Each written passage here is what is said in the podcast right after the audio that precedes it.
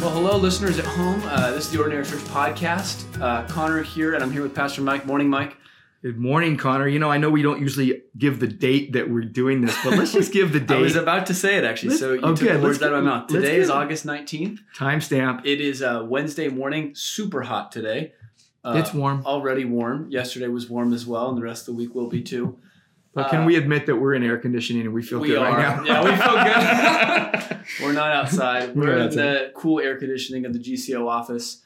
And we actually, believe it or not, really have no agenda for the podcast today. That's right. Was that fair to say? Absolutely. So Connor and I were just talking, and we're just going to talk out loud. So it's going to be somewhat of an unfiltered conversation.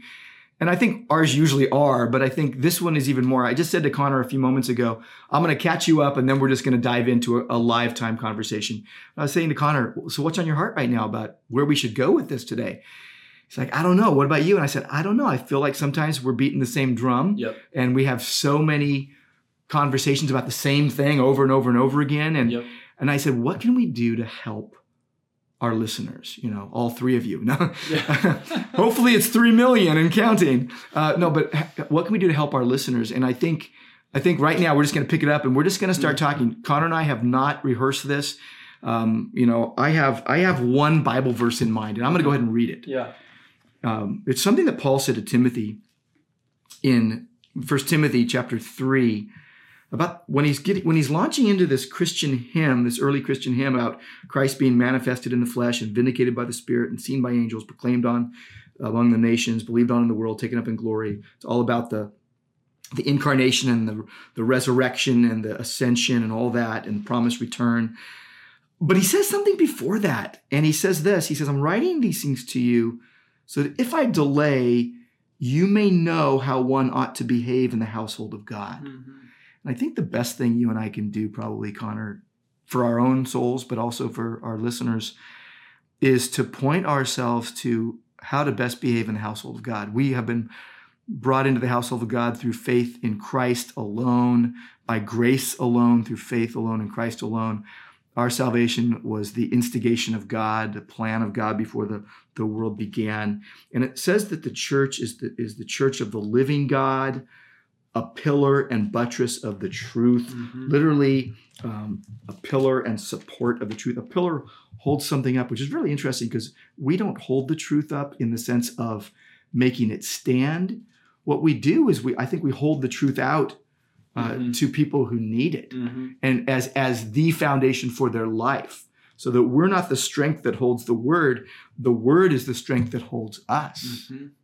And we are a pillar and support of the truth because we stand for the truth. Yep. Uh, but the truth, you know, the Bible's like a lion, right? Let it loose, and That's it's going to take care of itself, That's right. and it's going to it's going to change lives. So, I think ah, we, we want to go somewhere along those lines. I think. Yeah, no, I totally hear you. Well, I don't really have any direction, like we were saying, but uh, I like what you're saying. I've uh, I've been reading in Ephesians for my uh, just personal Bible reading, and one thing that's been standing out. I mean, obviously laced throughout that book is just the idea of unity in the church, members of one another, and I've been really thinking about end of Ephesians two.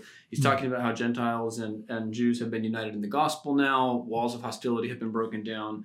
And I just like these last few verses, and this actually ties into what you're talking about about the truth. But Hmm. starting in verse 19 of chapter 2, uh, so then you are no longer strangers and aliens, but you are fellow citizens with the saints and members of the household of God, built on the foundation of the apostles and prophets, Christ Jesus himself being the cornerstone. Kind of almost to say the truth's already there. Jesus 20. has told it, and then through the apostles and the prophets, that truth has gone out to us, which we now have in the Word. hmm But then this phrase, in whom Jesus, the whole structure, being joined together, grows into a holy temple in the Lord. In him, you also are being built together into a dwelling place for God by the Spirit. And just in terms of thinking about how to behave in the household of God, I feel like Yeah. to keep that in the forefront of our minds that we are a dwelling place for God, Yeah. being built into that by the Spirit. Um, that's just such a great and sobering, you know, reminder of the call to to be uh, godly, loving the Lord, uh, together being this dwelling place for the holy God of the universe. Absolutely. You know, it's interesting too. I was just thinking this as you were reading this. I love those verses. This keeps calling us back to the simple truth of the gospel. Like, you know, you could go, well, but this moment is different than any other moment in the history of the world.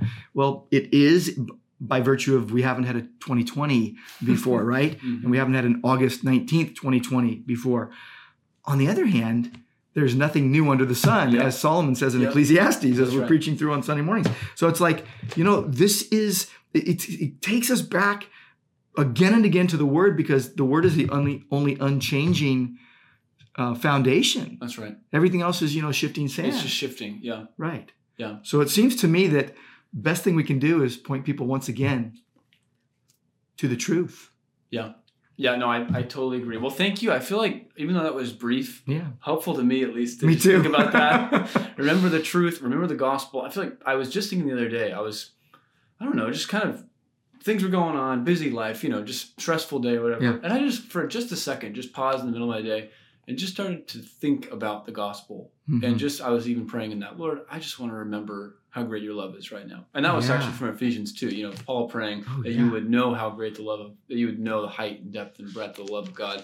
But I feel like the more that we can encourage each other in that way, to just know the love of God and to remember that it's already been shown to us in the gospel. Absolutely. That's encouraging. And you know when you when you read Ephesians 2:22, you know, you are being built together in him, being built together into a dwelling place for God by the Spirit. That's a process that's going on. Mhm. So right now, today, you and I have an opportunity to practice the gospel and all the good things about it. Uh, uh, you know, like when you get into chapter four of Ephesians, all the practical outworkings of things that you're going to do and things you're not going to do Yep. because you love Jesus. Totally. Yeah, Yeah. it Yeah, applies. Always applies. Absolutely. Praise Yeah. God. Praise God. Well, listeners, we're going to leave it there for today, and we will uh, we'll talk to you again soon next week on the Ordinary Church Podcast.